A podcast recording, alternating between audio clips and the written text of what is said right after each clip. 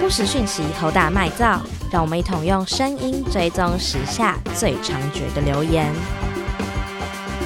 Hello，各位听众，你们好，这里是静好听，欢迎收听第九集的初级事实查核大揭秘。记得每周二锁定节目更新，此外也可以按赞脸书和追踪 Instagram，可以收到更多节目资讯的通知哦。上一集我们谈到微信 WeChat 上面的通讯监控，这一集我们要延续这个主题来谈谈中国模式。事实查核 Fact Check 最近也出现在中国了，等等，他们的事实查核可能跟你想的不一样。这一集让我们来聊聊中国的事实查核风潮，以驻外大使馆为起点的谣言粉碎计划，竟然其实是中国新的一种外交宣传策略。应该说，中国的外交宣传策略竟然开始把脑筋动到了事实查核头上。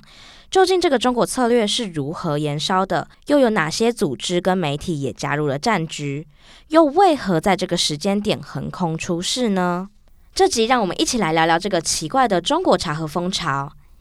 这集邀请到台湾事实查核中心的总编审陈慧敏。各位听众，大家好，我是台湾事实查核中心总编审陈慧敏。首先，想先请您帮大家简述一下，在最近事实查核中心发布的标题名称为“缺乏事实的谣言粉碎机：中国外交系统宣传新手法”这篇报告里面，您几个重要的观察与发现是。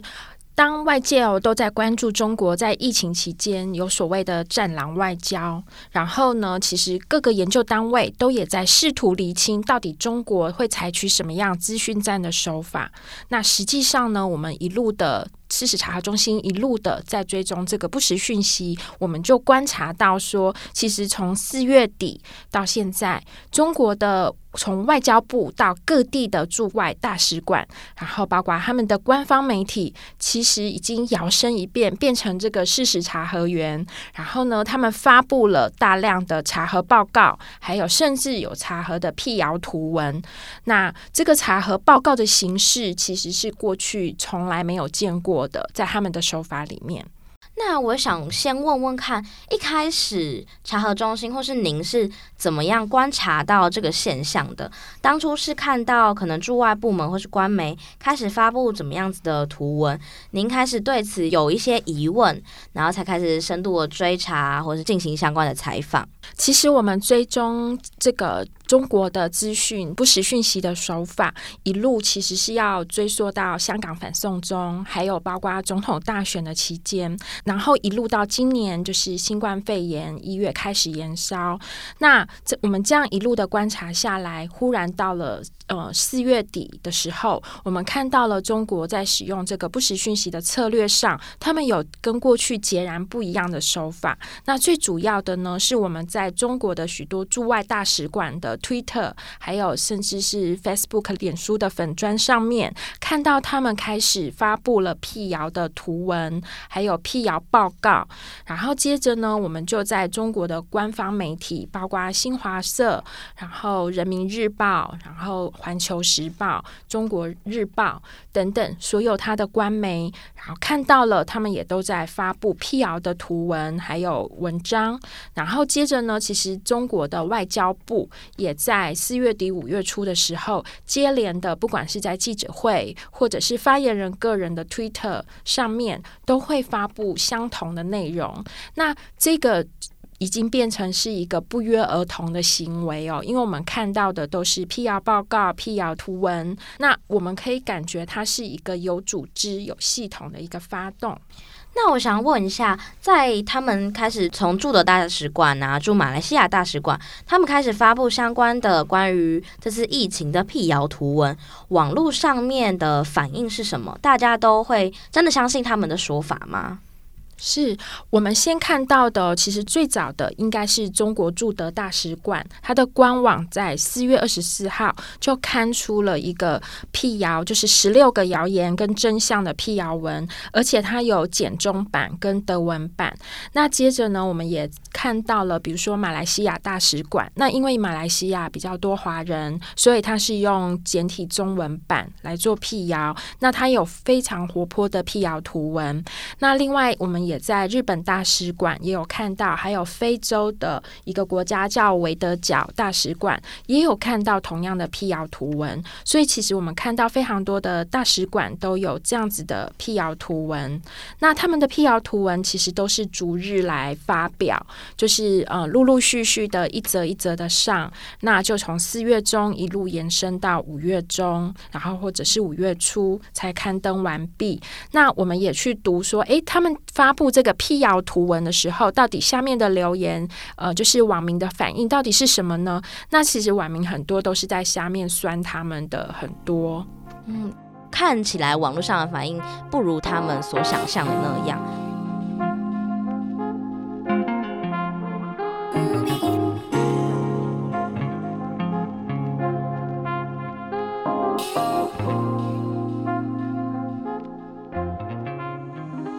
刚刚其实一直提到一个词是不约而同，我们可以感受到，不管是从一开始的大使馆到官媒，像大家常听到《人民日报》《环球时报》，他们开始加入战局，这一切其实看起来是有系统性的、有计划的，希望去叠加这一波反击的声量。是我们在这中间看到的，大概他们有两个很大的一个变化。第一个，当然它就是挪用了查核报告的形式，然后查核报告的图文，它的图文表现很活泼。那另外呢，其实他们也会去引用一个查核报告，比如说他们会摘录 WHO 的说法、自然杂志 Nature 的说法等等，然后来回应，来作为查核报告的一个素材。这个部分是壮士客观中立这样子的语言。那那另外一个部分呢，是我们比较嗯过去也没有看到的，比如说新华社，他就用了一个乐高人物的动画片，然后呢，这个动画片叫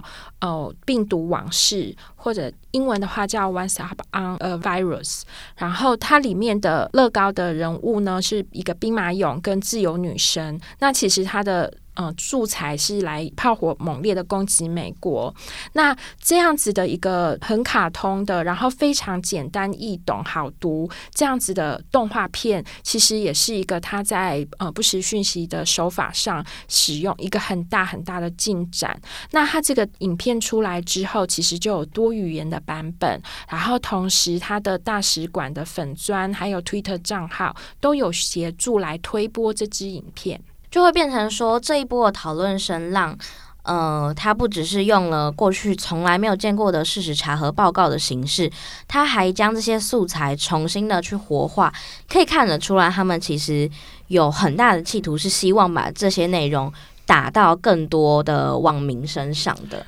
是，那这个也跟过去不一样哦，因为他过去在香港反送中的期间，还有今年就是武汉肺炎最严重的二三月的期间，其实中国也发布了大量的不实讯息，但是这些不实讯息很多都是简中简体中文，或者是香港的话是用粤文粤语来发散这个不实讯息。那它主要的诉求对象也许是全球的华人，但是呢，到了这一波，它其实是更有有企图的在面向其他欧美国家的民众，然后所以它有多语言的版本，然后呢，它的呃语汇也比较活泼，然后另外它的呃叙事的方式也比较浅显易懂。那这个这样子的话，它就有不一样的杀伤力。就变成说，因为它比起我们以往可以很有意识、很有警觉去认知的那种官方声明来说，更是我们没有办法想象到的，所以就很容易失去警觉。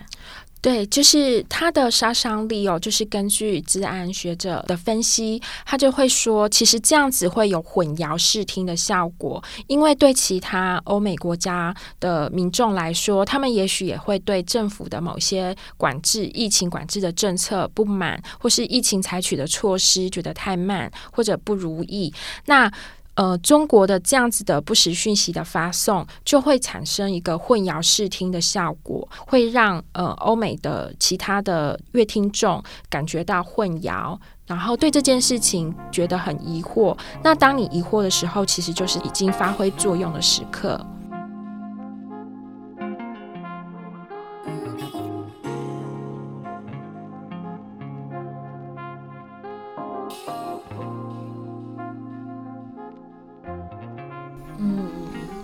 那刚才其实我们大致的把呃从第一波驻外国的大使馆开始延烧，然后延烧到官媒，最后是四五月的时候，呃中国的外交官方部门去转发这些内容，把这些内容作为一个主要的宣传素材。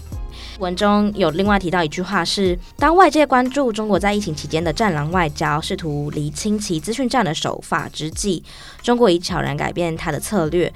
这里面的所谓的战狼外交是什么？是，呃，你刚刚问到的战狼外交，其实跟他过去的外交策略很不一样。过去的外交策略，他必须呃，就是发言人他会透过记者会，然后呢，把这个讯息或者他要攻击的不实讯息传递给记者，但是记者不见得买单，因为记者他有判断的能力，他有查核的能力。但是呢，到了现在所谓的战狼外交哦，其实他。他跟美国的川普总统有异曲同工之妙，他们都是运用 Twitter、运用脸书这样子的媒体、社群媒体的平台，然后自己就很快速的去发动一个不实讯息，那不实讯息就会自呃透过一个传善的力量就出去了，那就绕过了媒体，那同时也绕过了所谓的查核这样子的一个关卡，那这个讯息很快的就会被发布出去，那。嗯，这样子的攻击策略的确是跟过去不一样。那为什么这样子的攻击到了是到了四月底到五月？其实二三月他也在发动不实讯息。这个不实讯息是在说病毒不是从武汉出来的，病毒是美国来的。那这样子的不实讯息，除了民间在社社群媒体上的片段的在发动之外，其实他们的外交部发言人也主动的对美国攻击哦。那呃，这样子的手法到了。四月底的时候，当然我们看到的就是这一波更有系统的这样子的操作。那我们也可以确定说，其实他所谓的“战狼外交”在前一段时间是用发言人去攻击的方式，但是到了这一段时间，已经是一个组织战的方式。那其实我刚才觉得，嗯、这个手法其实真的跟美国总统川普开始会在推特上面发文，然后大家非常关注他的发文这件事，真的是很像。它其中它可以发挥的功能，或是它所产生的效果，是它既短小，它速度又很快，就变成说。就像您刚才讲的，它根本是媒体或是查核组织很难去追追上的，并且因为它发布在社交软体上面，所以大家每个人都看得到，它就像是大家的一个朋友一样发送讯息给你，你很难去更有意识的去警觉它，比起你一般去上新闻网站去看内容的时候。那这个方式究竟究竟这些新的策略为什么会在四月底到五月间，而且是驻外大使馆去发散的，以这种面向西方的方式？因为说到以往其实是简中版或者是粤语版，可是为什么会在这个时间点用英文的方式开始发布的呢？是四月底到五月初哦，其实中国已经面对了整个国际社会对他谴责的压力，然后到五月呢会。有 WHA 的开会，那开会的话，当然第一，大家要跟中国就责，然后要求要调查病毒的起源，病毒的到底疫情你是不是有隐匿？所以其实中国面临了很大国际社会的谴责压力。那另外一个部分呢，其实是它内部的政治压力，它在呃整个。一月到二月的时候，其实疫情非常的严峻。那中国的人民都想知道，到底为什么这个疫情会被延误了，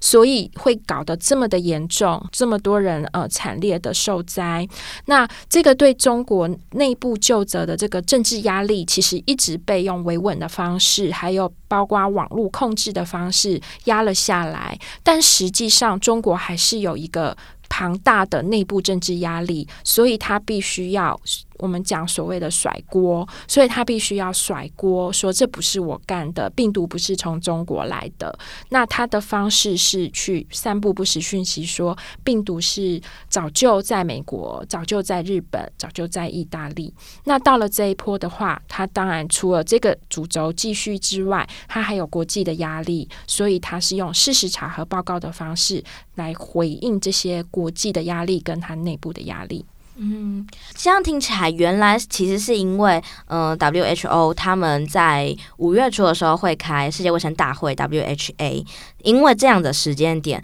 就是这一波系列的操作，又是为了去回应，可能是外部对于这件事的谴责。因为以往过去很多中国的策略，它可能会影响到了，可能是亚洲地区，或者是就是相近于亚洲的东亚这些地方。可是因为疫情是烧到了国外，而且国外是相当相当严重的，就是全世界都在疫情的危难之下，不管是外部的谴责，或是内部的压力，像是我们如果会提到内部压。压力的话，像武汉肺炎的吹哨人李文亮医生，他在那个时候，呃，他发表这个这个消息，可是却被内部隐匿下来。可是后来他即将要死亡的那一那一个时刻，我印象中中国的网民有很大的反应，可是中国的内容网站也一直在不停的把关键字撤下、撤下、撤下，就是这一波内部的压力跟外部的谴责，所以才导致他们一直想要反击。那之前是透过外交人。我印象中，他们有一个外交官叫赵立坚，然后他是直接在呃他的社群上面去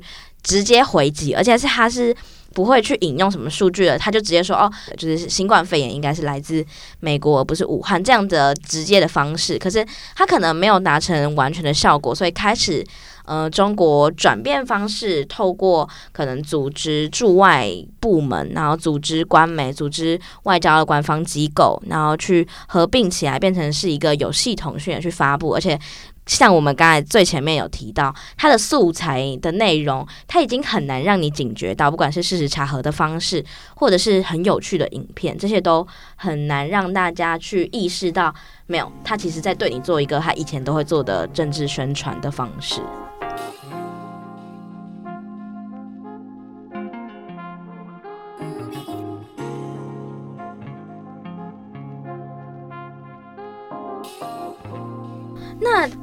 才有提到这些事实查核的素材跟内容，它看起来在格式上，它可能会说哦，谣言是什么，事实真相是什么，这些格式看起来跟过去我们所熟悉的事实查核很像，但它究竟有什么不同？而这个很像又会暗藏什么样子的问题呢？是。其实哦，嗯，中国发布的这个事实查核的所谓谣言真相这个系列，其实它很多的主题都是国际上各国事实查核团队在查询的主题。比如说，病毒的起源到底是从哪里来？病毒的起源跟阴谋论的关系，比如说病毒是不是从武汉实验室出来？中国有没有隐匿疫情？然后这些查核的主题，其实都是国际查核组织平日在发布查核报告。会牵涉到的主题，但是我们为什么说它的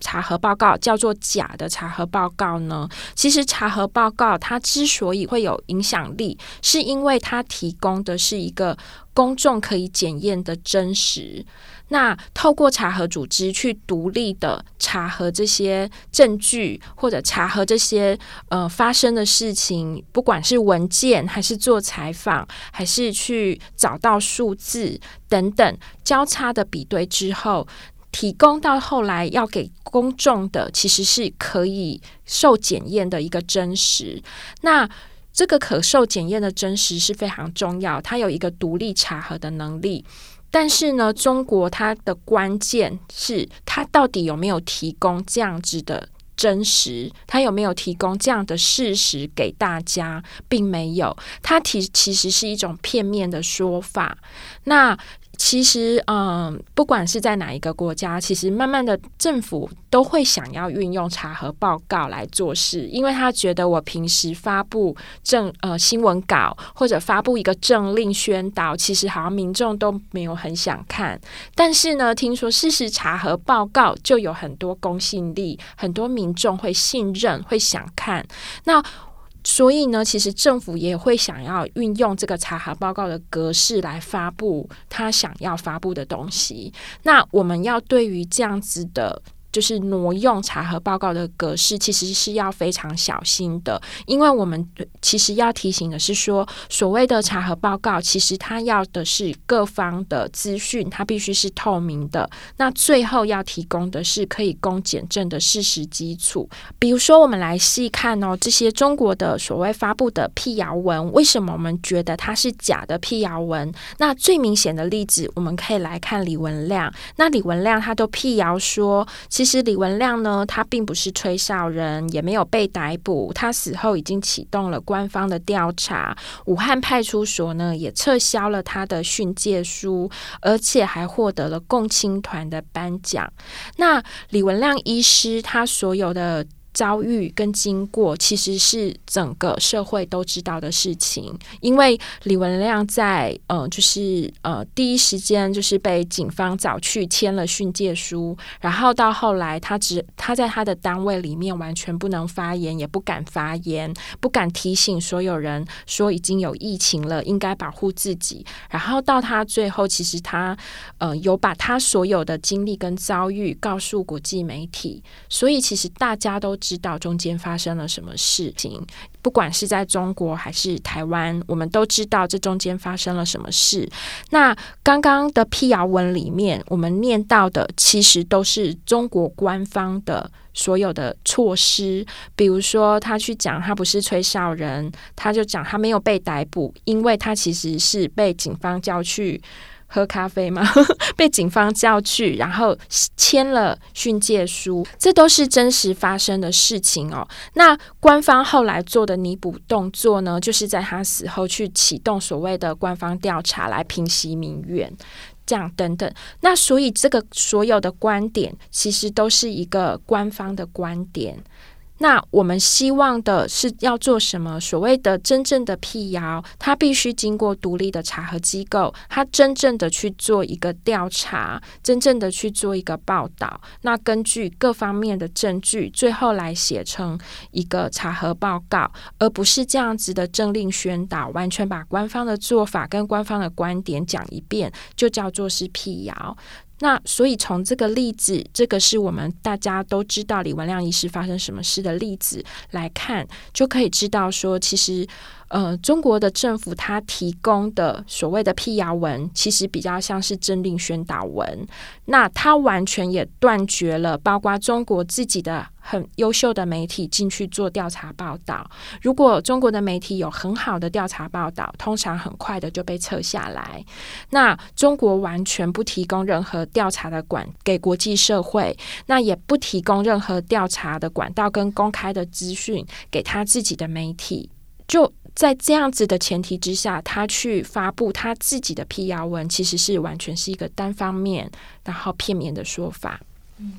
可以理解，因为。虽然我们看起来好像有说哦，有谣谣言是内容是什么什么什么，真相内容是什么什么什么，可是这其实跟真正的事实查核，它需要可公公平，然后它需要提供的是可被检验的真实，重点是可被检验，而不是片面的说法，这些事情都很重要。那刚才像您举到的例子是李文亮医生的这一件事情，就是大家都知道，可是他却只用了他的片面说法去指涉说哦，这才是真相。那其实就跟以往的政令宣传没有什么样子的不一样。